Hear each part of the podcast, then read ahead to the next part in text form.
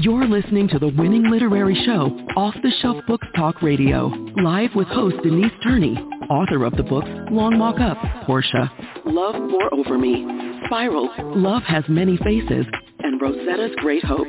Turn up your dial and get ready for a blast of feature author interviews, 411 on book festivals, writing conferences, and so much more. Ready? Let's go. Morning, good morning, good morning out there in off the shelf world. Whether you're tuning in via iTunes, Google Play, so many ways, YouTube, you tuning in via Blog Talk Radio. We want to welcome you, welcome you, welcome you this Saturday morning. It has been raining so much where I live here in the southeast of the United States. I mean, it just cloudy and rainy like every day. But looks like the sun is peeking out, so I'm welcoming the sun. For those of you who have been here with us, our loyal listeners, you've been here 17 years with us. We just want to thank you, thank you, thank you. And for you, those you just like, what am I going to do this Saturday morning? And you turning the dial. You, we used to actually be on the radio. You're on the internet looking around, what am I going to do? And you stop by. We want to wish you a gracious welcome and let you know that you are listening to the Winning Book Podcast Show, Off the Shelf. Welcome again to this Saturday, December the 10th show, and I can't thank you enough, and I sincerely mean it, for joining us. When I started this show, no way did I think I'd be doing this for 17 years. We have a wonderful, wonderful guest on deck for you this morning. Excited to introduce you to our guest to you and connect you and start exploring our guest work and their and their writings. So off the shelf listeners, before we do that, I want to just say it, I, I like to watch mysteries. I like to watch mystery sto- shows. I think I like to try to figure things out before it's revealed or figure out somebody's motives before it's revealed. You know, real life offers deeper, really when you think about it, real life offers deeper, more complex mysteries than even books and, and, and great movies. But that's not to say that books can't tell real life mysteries in a powerful way. And in fact, Escaping Toward Freedom is such a mystery and exp- suspense book that pulls that off. So Clarissa, to give you guys a little backstory, Clarissa, she's a writer and she's vacationing in the North Georgia mountains. It's very calm, quaint there. Some areas you can't even get Wi-Fi or internet access. She's trying to stir her creative juices to gain enough just to get herself going so she can write this next novel, which she hopes will turn out to be a New York Times and an Essence bestseller like her last novel was. But do things go as we plan? she isn't in the mountains two full days when she spots what looks like a girl hiding by her cabin. So she invites the girl inside the cabin that she's renting up in the mountains. And that single solitary move changes her life forever. If you want to know what happens to Carissa, and Escaping Toward Freedom. I encourage you to get a copy of Escaping Toward Freedom. You can get it in ebook or paperback, and it's also in hardback. And find out what happened to Carissa and these girls. It's a fast-paced suspense mystery read. And now, let us go and meet our very special off-the-shelf guest.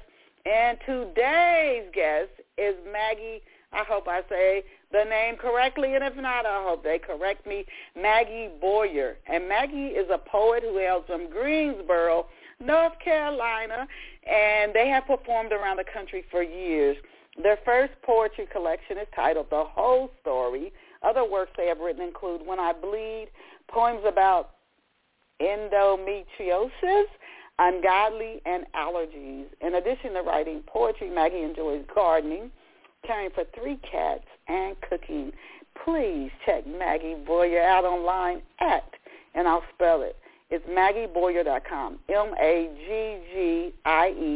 B-O-W-Y-E-R.com. M-A-G-G-I-E B-O-W-Y-E-R.com. We are absolutely honored to have Maggie join us here on Off the Shelf this morning. Welcome to Off the Shelf, Maggie. I am honored to be here, Denise. Thank you so much for having me. I hope you're doing well this morning. Yes, yes, yes.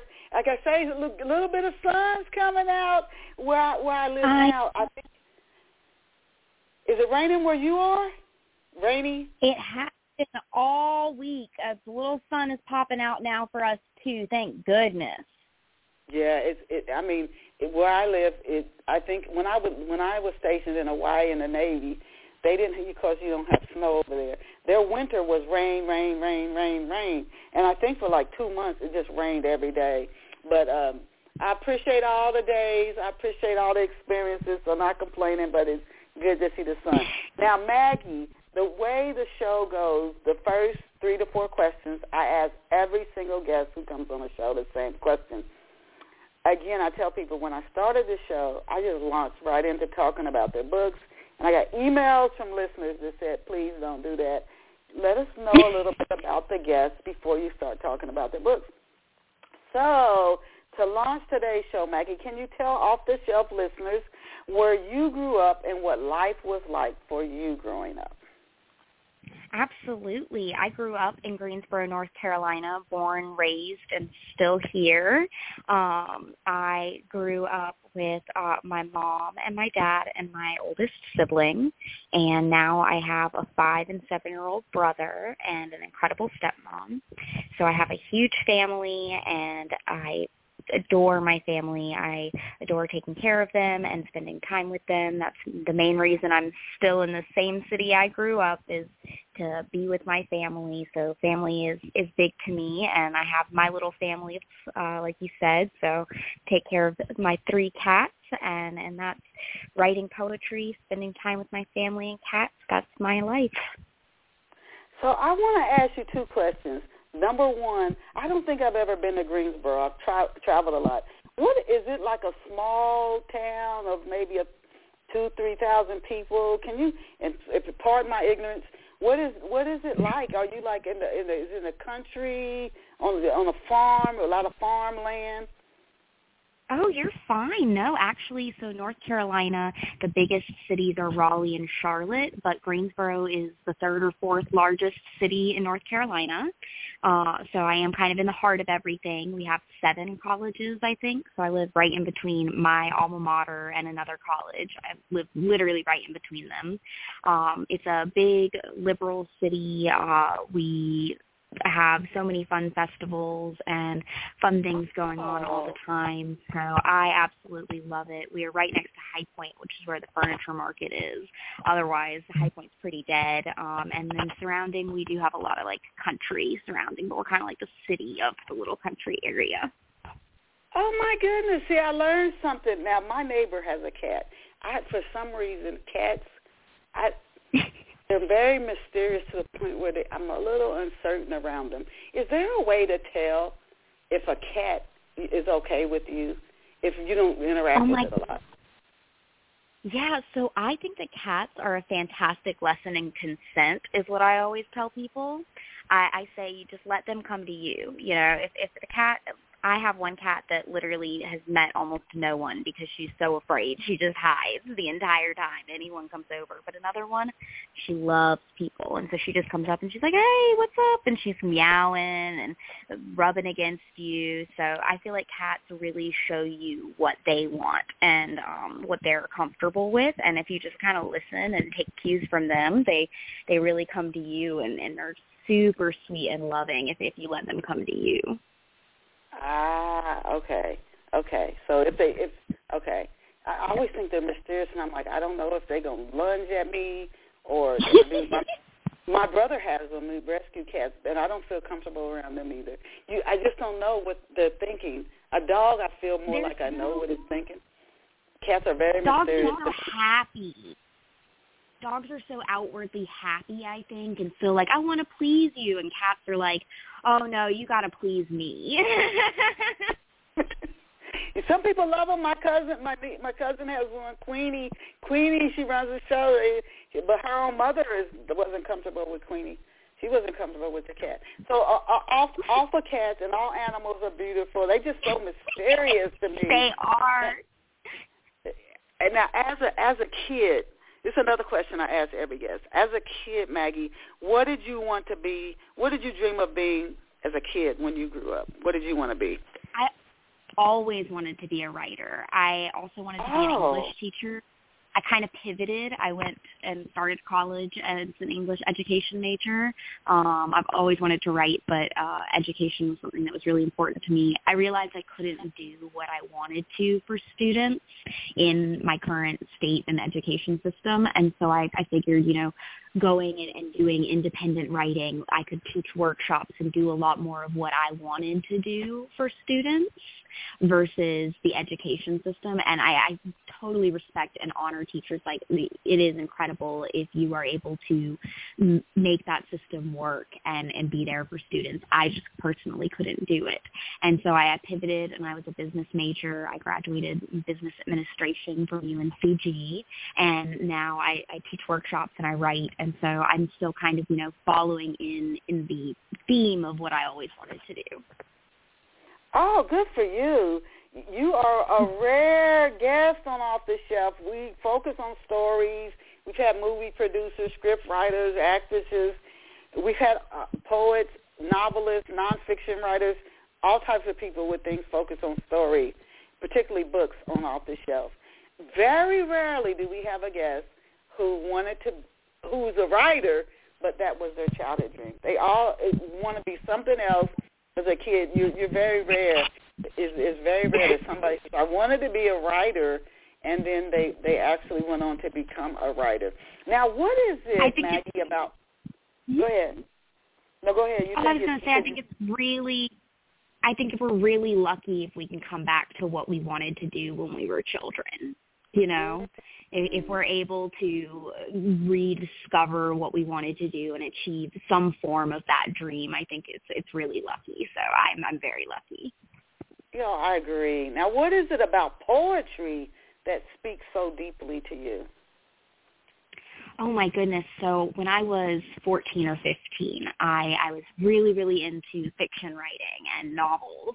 And then I was writing multiple full-length novels. And I went to a workshop in New York and I absolutely loved it. And I fell in love with poetry. I, I was trying to write some, some new stories and, and it wasn't coming out. And, and my professors really pushed me to kind of do something different. And so I started writing poetry in that time and I fell in love with it. And I came home and I started a poetry club at my school. I started competing in spoken word and started going all over the country doing spoken word because I, I truly just fell head over heels. I don't know. It was a way to tell a story in a succinct way, a way to place someone in a memory and, and give that to them. I feel like a lot of people, uh, even though poetry seems inaccessible to a lot of people, so is novels in some ways. You know, not a lot of us have time or energy to sit down and read a novel, whereas a poem could be a very short, quick thing if you're open to listening. You know, and so Yeah, I I think it, it has the ability. hmm Oh, oh, absolutely. I, I came across a book of poetry. I was in. Uh, a, I'm trying to find it now. The author. I, I actually emailed her because I enjoyed her poetry. It was so powerful, so much. Uh, was her name? A- April Green, and I told her. I said, "Oh my gosh." It just really spoke to me. Like your poetry, you find it Mhm. finds its readers, and you, the impact your poetry has on people, you can't even imagine the powerful impact. It can literally change somebody's day or their life. Just Mhm. you think, oh wow, your your uh, poetry, good poetry to me, it comes from the writer's soul as well. So I think it's really really impactful. Now you said you did spoken word and you've traveled. You like a somebody who just gets out there, which I really admire that about you. Now, do you when you perform poetry live on stage? Could you share what that experience is like? Spoken word used to be really big for a while. What's it like to doing that in in front of an audience? Oh gosh, it used to be so intimidating. Honestly, I had such stage fright. I would turn red from head to toe. Honestly, I would be like bright red on stage. But at some point I started to place myself in the moment that I wrote that poem or the moment that I wrote the poem about and rather than being on stage and it became very therapeutic it became this moment of I wasn't on stage. I wasn't experiencing the stage fright. I was truly healing from these memories and, and putting myself in this vulnerable place in front of other people and completely zoned out of the audience. I they weren't even there or they aren't even there and I just drop into the moment that inspired that poem. And it's it's really healing to then hear come back to yourself to hear people snapping and, and being excited and really the energy that comes from spoken word events I think is what's the true draw. Just the being able to actually experience other people hearing your words and connecting with them and having that moment and being able to feel that energy, the stomping on the ground, the the clapping, the the whooping, you know, all of those things, it really creates this energy that makes all of that going into that moment worth it and healing. Like if you're going through like if you're sharing something that's traumatic or I know that the year I went to Brave New Voices, there was a lot of um, police brutality in the news, and a lot of people felt very seen by the spoken word and in healing. A lot of people did tributes and were able to kind of just heal a little part of their experience. It doesn't heal the, the world we live in, of course, but it does heal maybe their experience just a little to be able to be on stage and know other people understand what they're going through. And I, I experienced that as well, you know, hearing other people come up and say, you know, like I've had a similar experience to you with this, and it just really heals you. And so I think that's what's the real draw of spoken word. So for our listeners, and I always like to share tips as well, um, so Maggie, can, what if somebody was mm-hmm. interested in doing spoken word? How would they learn about any spoken word events they could participate in? How do you how do you learn about events near you, or if they have to travel to them? How do you find out about those events? Yeah, I think that like Facebook is a great resource because they always post, you know, like events in your area and things like that. And I always look for open mics. Um, I think that's a great way to get involved with your community. A lot of times coffee shops, independent bookstores, things like that will host open mics from different teams in your area. And so those are much more chill, you know, environments, very laid back where people are workshopping new pieces, reading straight from their phone, you know, just having a very chill moment. And, and I think that is the place where you can start connecting and meeting poets in your area and saying like, oh, hey, like, you know, what are you guys, do you guys have a practice? Do you have a team? Do you have slams? Do you have these kind of things? And so I think open mics are a great way to, and so like, yeah, look at your local coffee shops and bookstores. Okay, well, thank you for sharing that. Now, will you tell us about Ungodly? We want to start talking about your books and definitely want to get to When I Bleed, but can you tell us about Ungodly? Yeah, Ungodly is my most recent release. Um, it came out at the beginning of this year. It is about being a queer disabled survivor and and moving through our world with those kind of marginalized identities but that create community. I think that there's something really powerful. You know, the disability community is huge and the survivor community is huge and the queer community is huge and it's much bigger than I think that any of us realize. We walk through day to day and, and we don't think about those things, but they're, they're huge communities and I wanted this book to kind of represent those experiences that often overlap and that we see often intersect together those identities and share my experience and it was really nice that some people who were in one or two of those identities, you know, some of my disabled friends were able to understand more of my queer identity by reading this book and things like that. And so it was really powerful, I think, to be able to share and help different communities that I'm involved, like I'm a part of, kind of connect with each other. Okay, and and and so it's a book really again like poetry. Like I was talking about the the book of poetry I discovered about a week ago, it is very healing. It's empowering. It's healing, and I, I, that's one thing I do like about about poetry. Now, want to want to shift gears a little bit as we start to talk about when I bleed.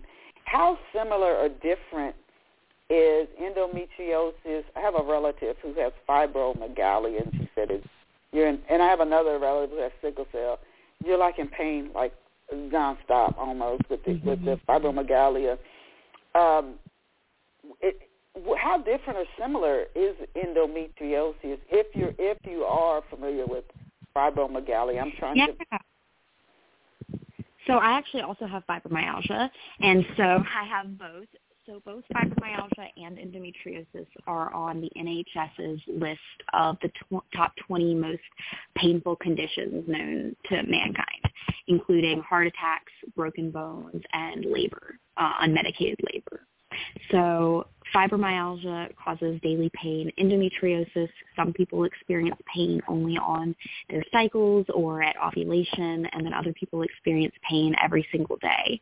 I experience pain every day. I recently had endometriosis excision surgery, which is the gold standard of care for endometriosis. Um, and it's where they go in and they remove every area of endometriosis and cut it out. And that has given me a lot of my life back. Uh, I still deal with daily pain, but it's not nearly as debilitating as it was. Uh, my fibromyalgia is still pretty debilitating, but um, yeah, I think that a lot of chronic pain conditions are a lot more debilitating than people realize. I think that um, it, it takes a lot to be in pain every day at any level. You know, you wake up and you're sore for a few days and you're like, oh gosh, I wish this would like stop, but it when you're chronically ill, it never stops. You know, it's going to be the rest of your life. When you wake up, you're going to have those deep aches and those pains. Uh, endometriosis in particular is stabbing, burning, shooting, uh, barbed wire. Those are often uh, a lot of the different adjectives people describe the endometriosis pain as. It's a lot of pelvic pain, but it can also cause pain in every area of the body. Um, endometriosis has been found in every organ of the body, actually. So in the brain, in the lungs, everywhere. So a lot of people think it's just a reproductive disease, but it is not. It is a full body disease. And it's and so only women would would have this. And when did they like? When did science, medical science, even start to learn what this is?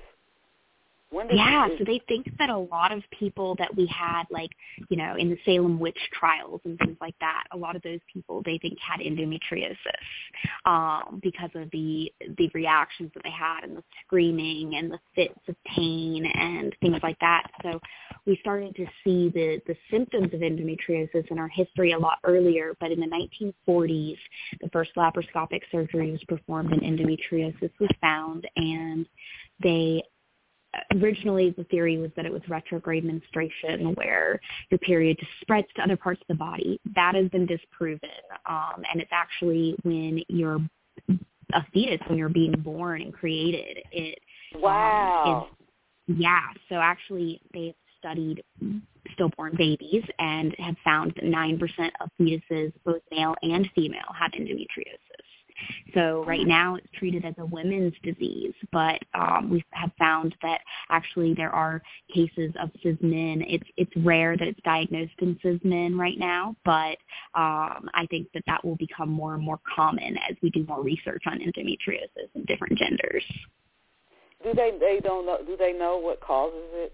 Anything that can even um, be yeah, so the main theory right now, the top experts are that when our reproductive tract is being created, as we're being created and formed as fetuses, um, it just goes to the wrong places. It gets confused and it deposits in your lungs or in your bowels in different areas that it's not supposed to be. And so then it, it forms incorrectly in your body. So.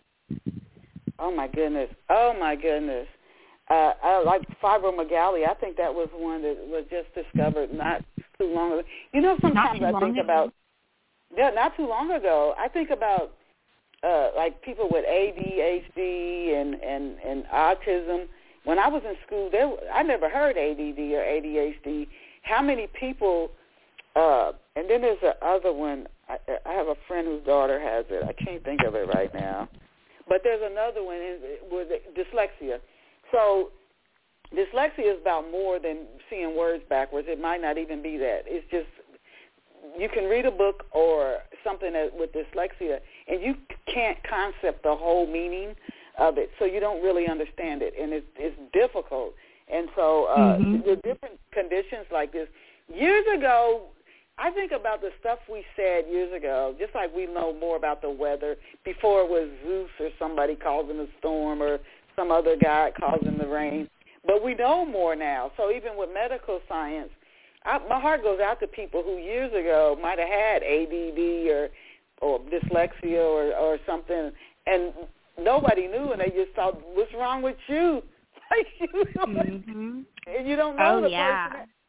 I, my heart goes out. I mean, to those people, like you think a hundred years ago, what was their life like? Oh my God! So it's, it's, yeah. helpful, it's helpful as we keep learning and studying. It makes it better for all of us. Now, can and you tell us faster? Mhm. You said you think we what we'll do what?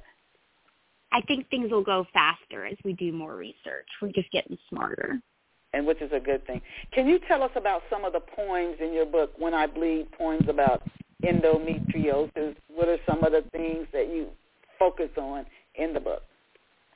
Yeah, so I focus a lot on chronic pain, on um, gaslighting from medical professionals, and um, trauma with that, um, and infertility. So those are kind of the three main topics in the book.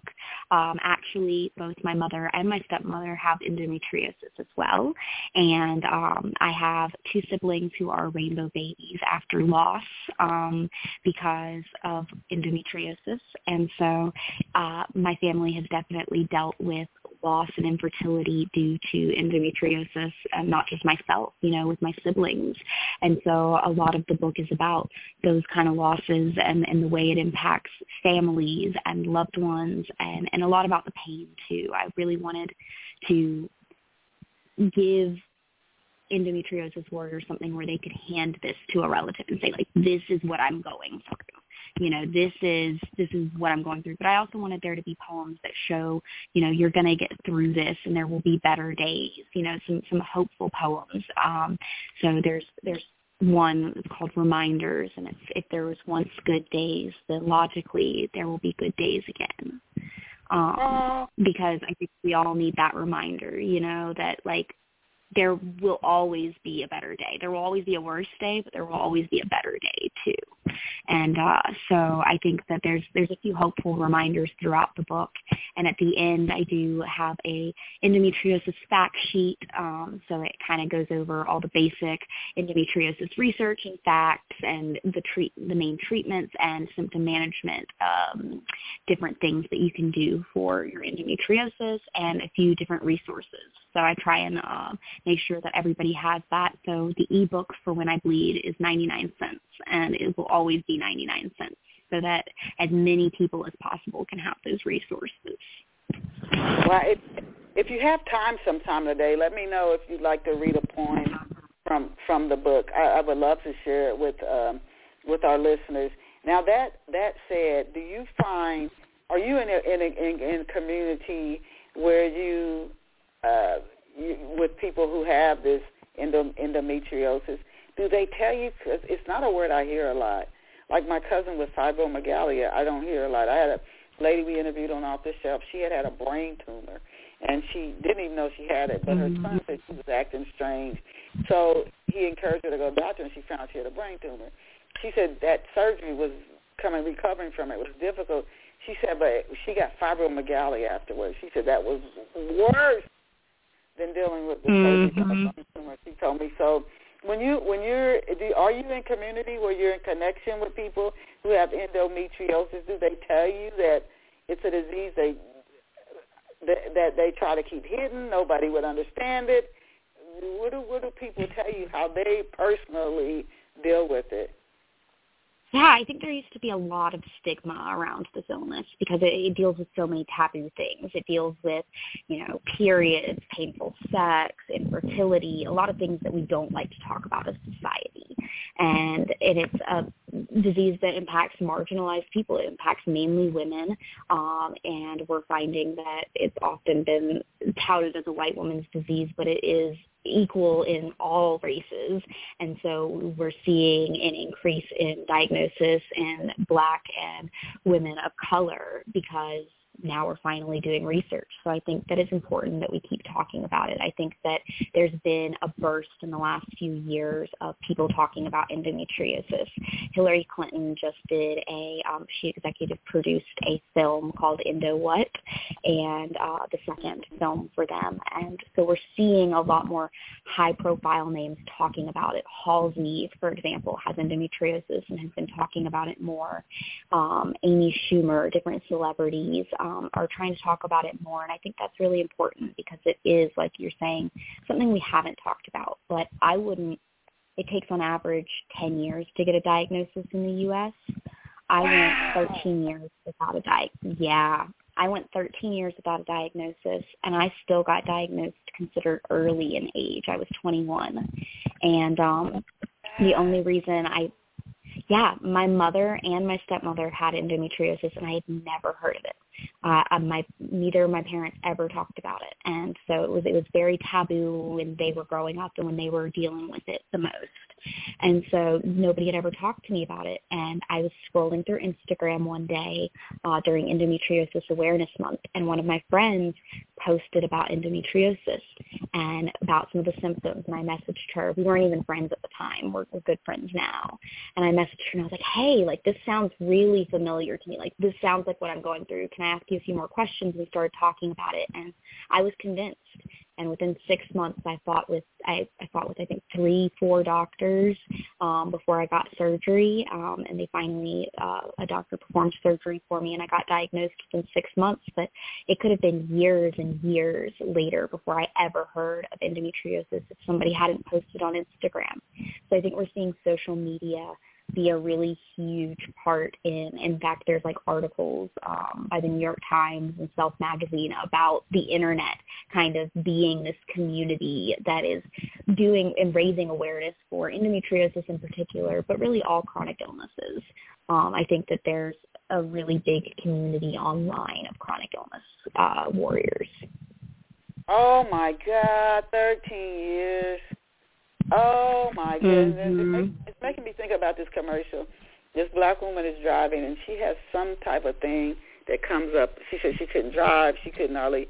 It's and she said all seven years she took to get a right diagnosis on what was wrong with her, mm-hmm. and it was it's a very a painful condition. But that is amazing. You because when you, when you think of a doctor for some reason, at least I do, you think they would know, like they would know to mm-hmm. do a mm-hmm. test and they know.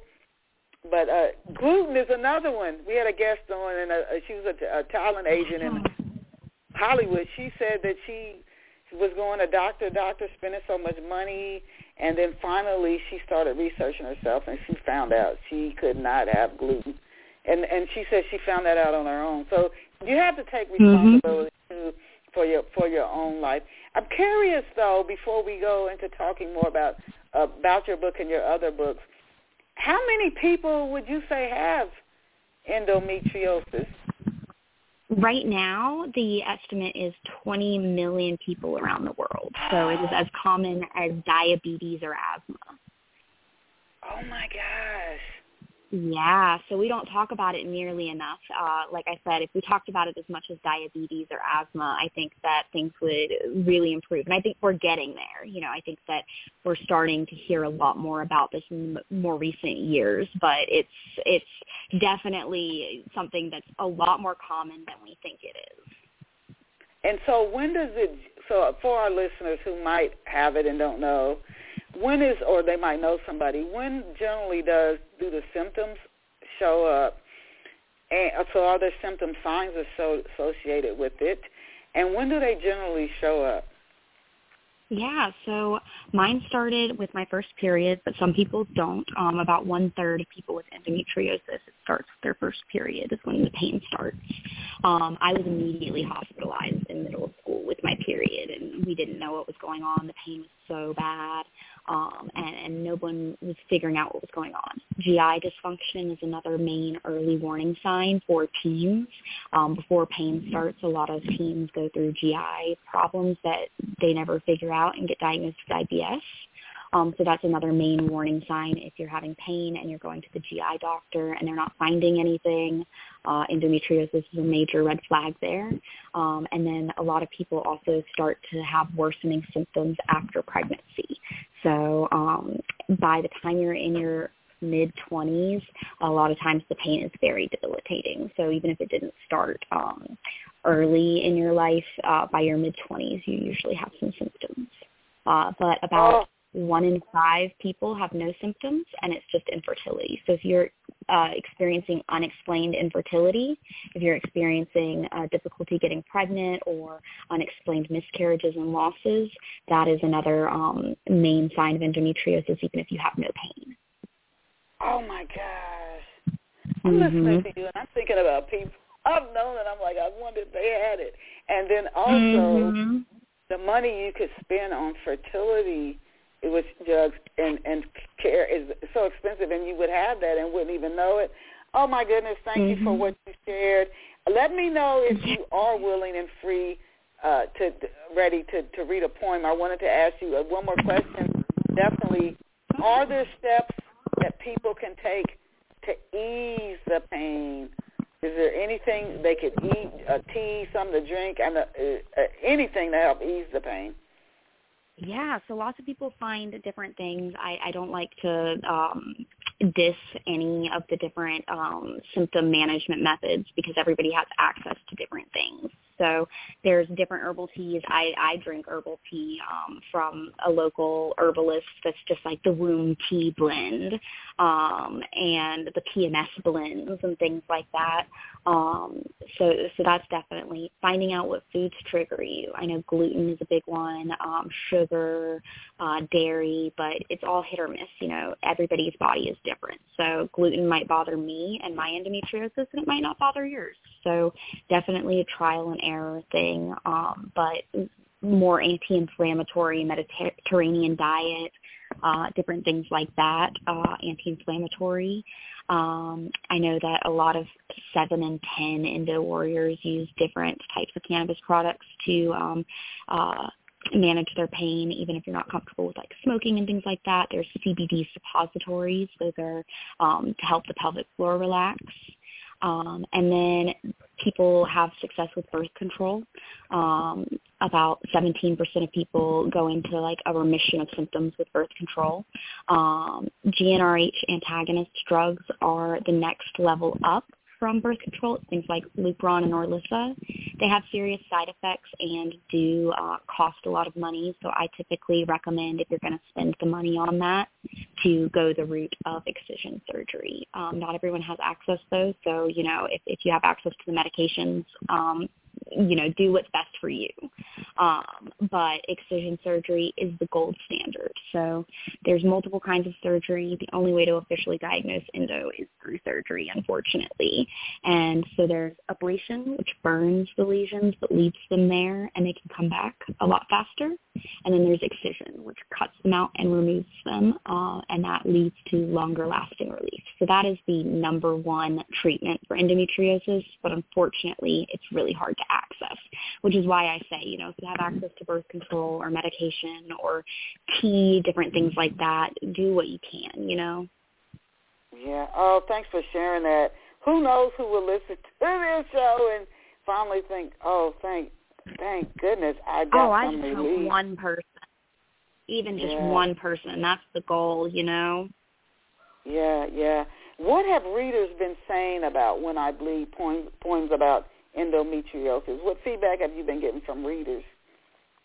I am so honored by the feedback from When I Bleed. It is my most popular collection, and I'm I'm completely honored and floored. I have people send me they have printed out and framed poems to put next to their surgery pictures and things like that. Um, because they say that the poems are really validating. And I think whether you're diagnosed or not, um, if you have like chronic pain, especially pelvic pain, this book I hope will will resonate with you in a way that just makes you feel seen and heard and makes you feel like, you know, whether or not you have a diagnosis, that those symptoms are valid and that a lot of us go through years and years of that medical gaslighting and not knowing what's going on. So that's not like you're not alone just because you don't have a diagnosis. And so that's that's the main thing I want people to take away is that they're not alone. Um, there's 20 million of us going through this. You know what I mean? And there's, you know, I think it's 25% of the world population is dealing with some form of disability. And so, you know, it's a huge community and you're not alone. And that's, that's the main thing I want people to take away from when I bleed. And I think that's the main thing people have taken away. And, and that's a really big honor that I was able to kind of achieve that goal. You know what I mean? Yes. Can you read a poem from it or do you not? Let me know if you're Absolutely. ready or not.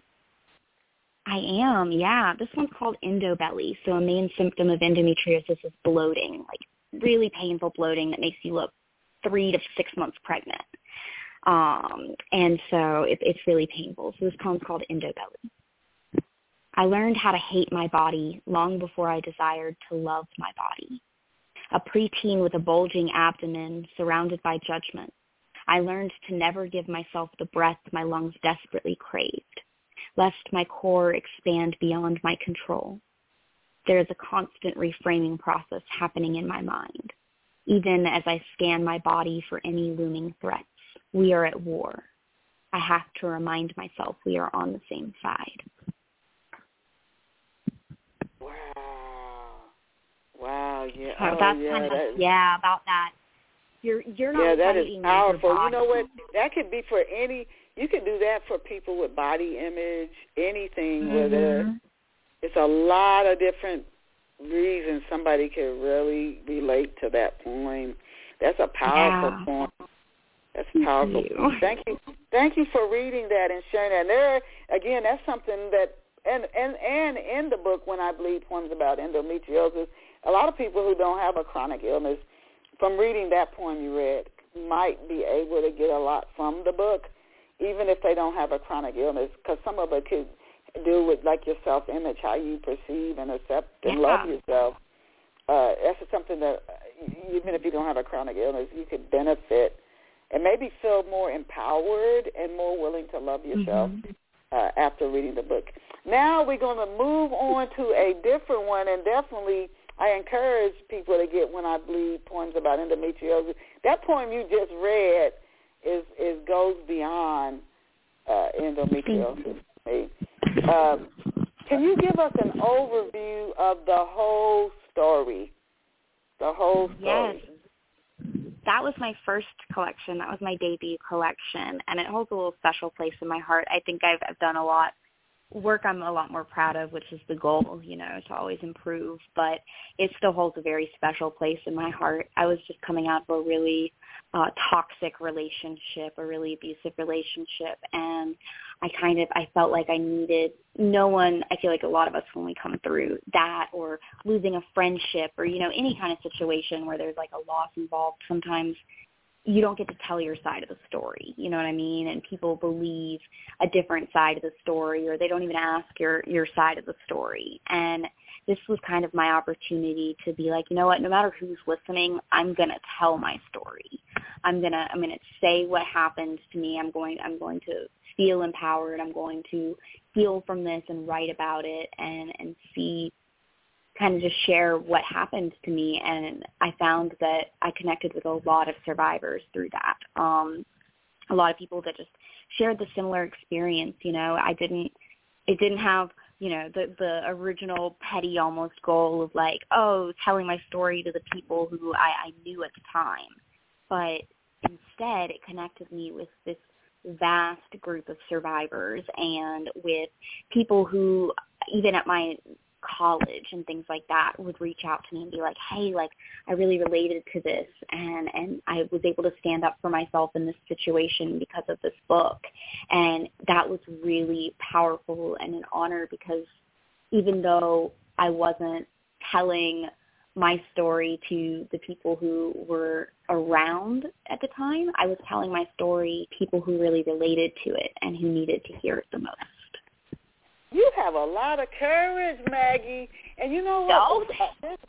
It, it seems you you come across even if you don't if, even if you're not fully aware of it, and so um, it's that courage. I think of so many writers uh, and people in general, whether they're, they're, they're speaking it, they, they're writing about it, they're, they're telling their story, because it takes courage to tell us your story. And even, even if it's just a novel, because you're going to get feedback. Even if you just publish oh, a novel, people are going to let you know what they think, they're gonna. It, it takes courage to get that feedback. It Creating really art is one of the most terrifying and brave things I think someone can do, including podcasting, because like you're you're out here and you're bearing your soul and you're talking to people and you're putting your voice out there. So I, I just think anything creative like that is such a brave thing to do. Yeah, and I agree. And also, though, with the, your type of what the topics you take on, and they're personal to you. You, it's through you that other people can be empowered. You may never know who they are. You may never, never know who they are, but as you have that courage to share your story, you can help somebody just get a little bit more empowered, just a little bit more as they go through their life. I'm telling you, I thank you for that. And people who do have that courage to share, it can it can help so many other people who may never tell you. You may never know who they are, but just a little shred of more empowerment as you share your story, other people can gain.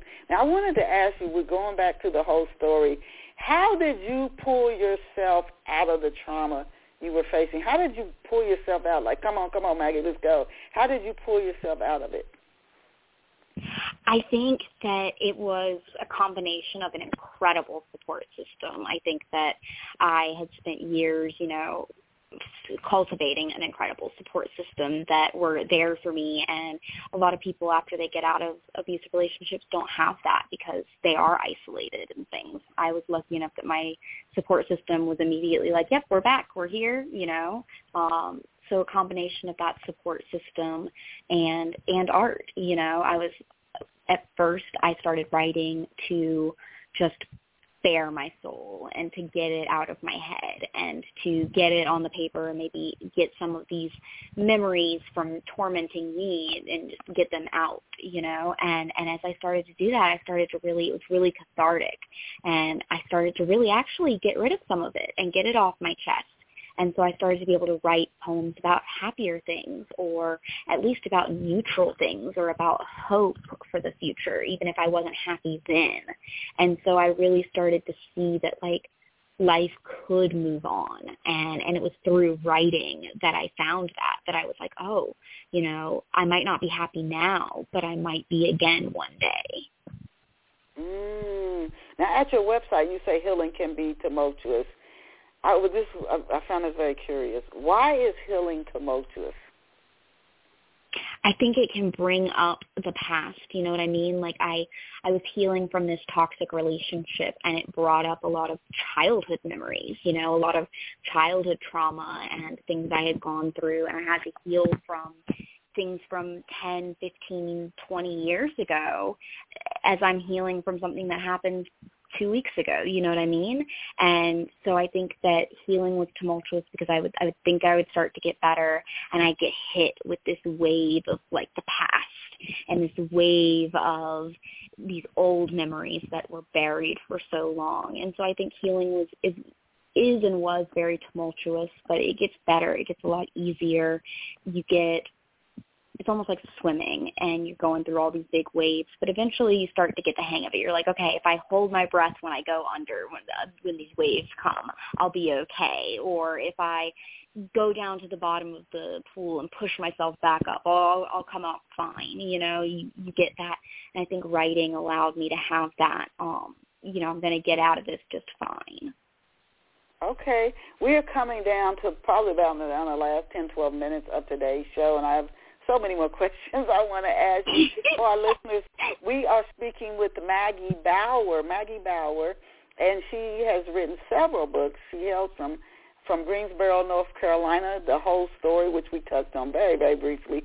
When I Bleed, poems about endometriosis, ungodly, and allergies. And I encourage you to check her out online at maggiebowyer.com, M-A-G-G-I-E, B-O-W-Y-E-R dot com. Again, that's M-A-G-G-I-E, B-O-W-Y-E-R dot com. You can go over there now, even as you uh, listen to her, what she's sharing with us here on Off the Shelf uh, this morning. And we just got through talking about how healing can be tumultuous. You can think you're doing fine, and then something else surfaces, and till you move all the way through something.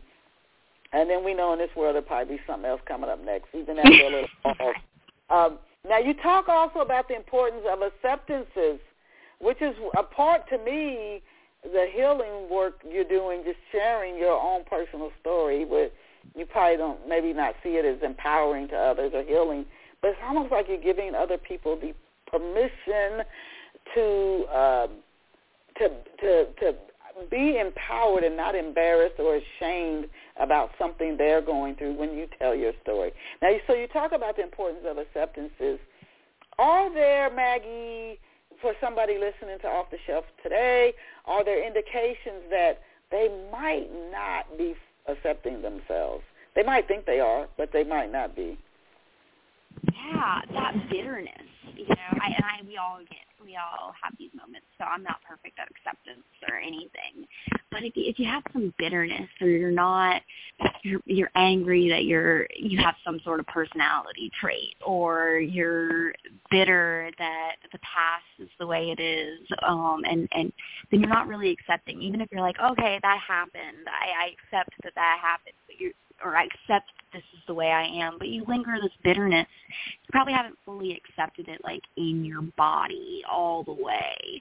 And so I think it's it's about meditating on that and and really releasing the need to change things. You know, we are we're all given our gifts and we're all given our personality traits to make the best of them.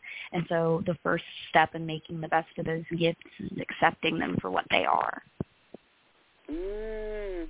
And that comes through work again. Like so, you never give up on yourself. You just have to just keep saying, "I'm going to move forward. I'm going to awaken. I'm going." Mm-hmm. You just have to, and then do that work. Now, have you ever thought about? And this just popped into my head. I don't know why. Can can you can you offer any tips to somebody, Maggie? Again, we're under ten minutes, but uh, who is feeling like giving up? I don't know why that just popped into my head, but somebody who might feel like mm-hmm. I just I can't do anymore, even if they've been trying to accept themselves and heal. Any any real quick words you could share with that person if they're they're really deep in that right now? Yeah, it really does get better and easier, and it changes. You know, grief or self-loathing, it it doesn't get easier, but you can it changes and you get stronger. And if you continue to put that work in to keep accepting yourself and to create a life worth living, that's the thing. I still suffer depression and I still suffer from PTSD and panic attacks. But I've built a life worth living outside of those things and I think that is the most important thing is, is realizing that no matter how you feel some days you are worth a life worth living. And so to create to find the things that make you you and to find the things that make you happy whether that's cats or dogs or fish or friends or music or poetry or writing novels or reading novels, you know, whatever those things that make life worth living that you can wake up and say, you know, I'm excited for today because I can listen to my favorite song. I'm excited for today because I'm going to see my best friends. I'm excited for today, even if you know you have some dread for I have to go to work today. I'm dreading this. I'm dreading, you know, having to cook dinner or do the dishes but I'm really excited to taste that food that I'm nourishing myself with. I'm really excited to, you know, have some friends over for dinner and, and connect and laugh with them and creating that life worth living. And, and sometimes you won't feel like you're deserving of that, but your friends are deserving of that, right?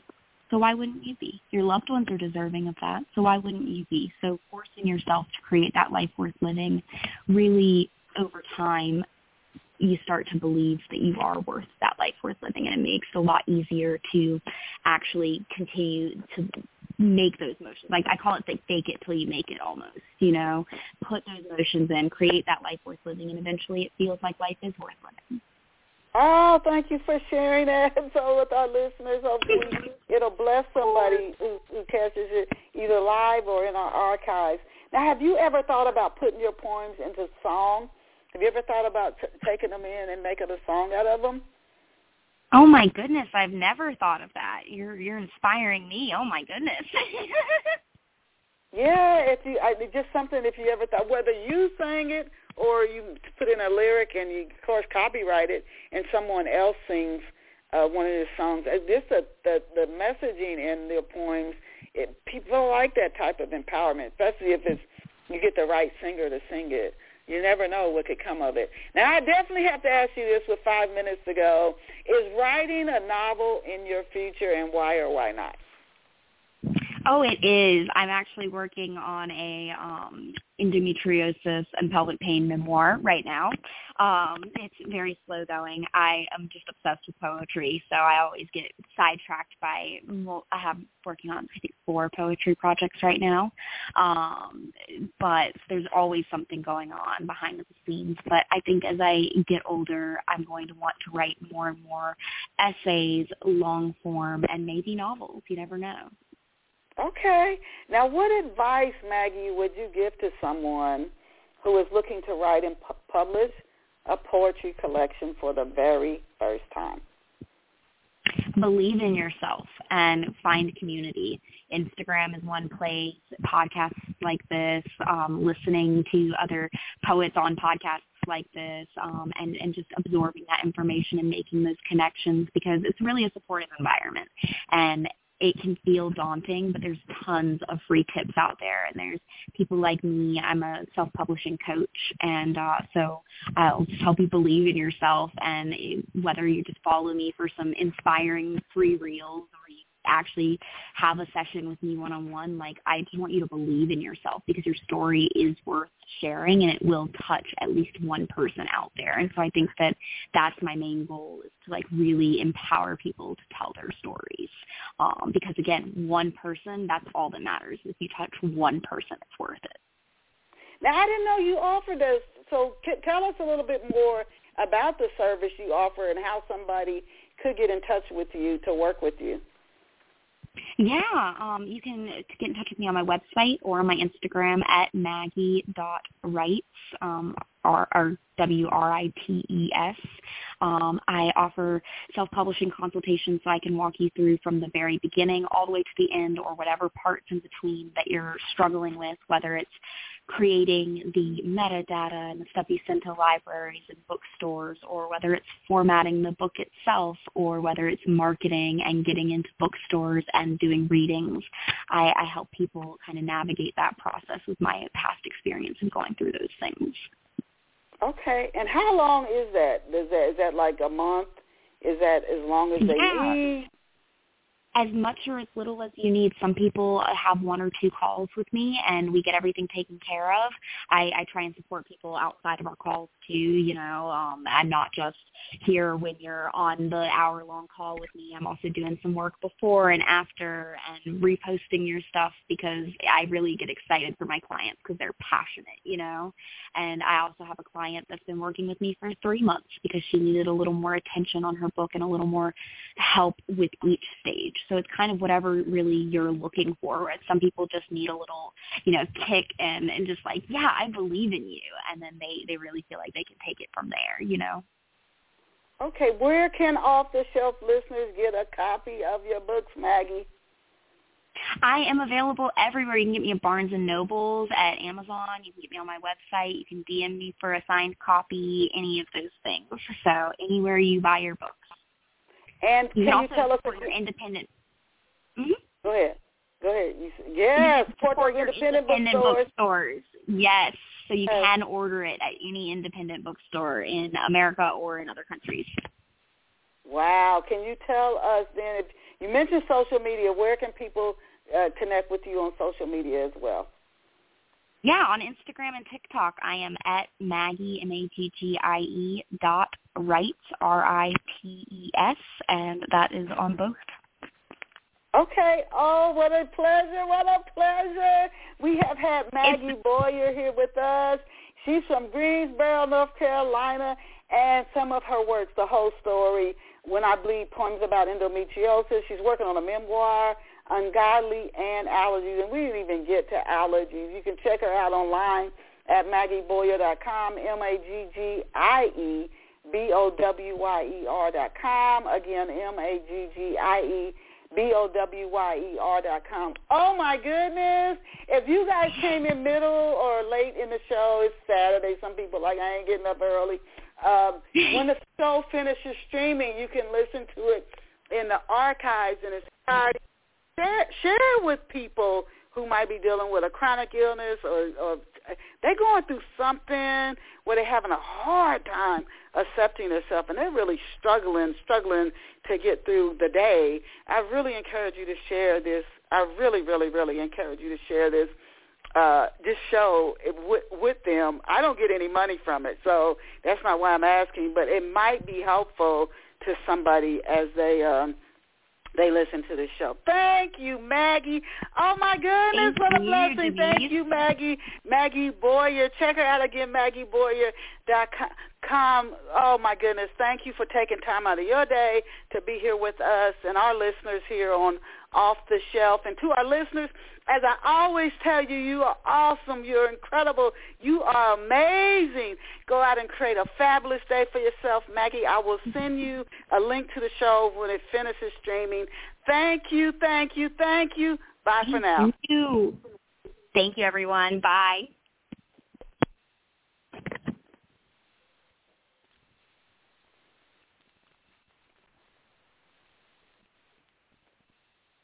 It is Ryan here, and I have a question for you. What do you do when you win? Like, are you a fist pumper? A woohooer, a hand clapper, a high fiver. I kind of like the high five, but if you want to hone in on those winning moves, check out Chumba Casino. At ChumbaCasino.com, choose from hundreds of social casino style games for your chance to redeem serious cash prizes. There are new game releases weekly, plus free daily bonuses. So don't wait. Start having the most fun ever at ChumbaCasino.com. No purchase necessary. Group. Void were prohibited by law. See terms and conditions. 18 plus.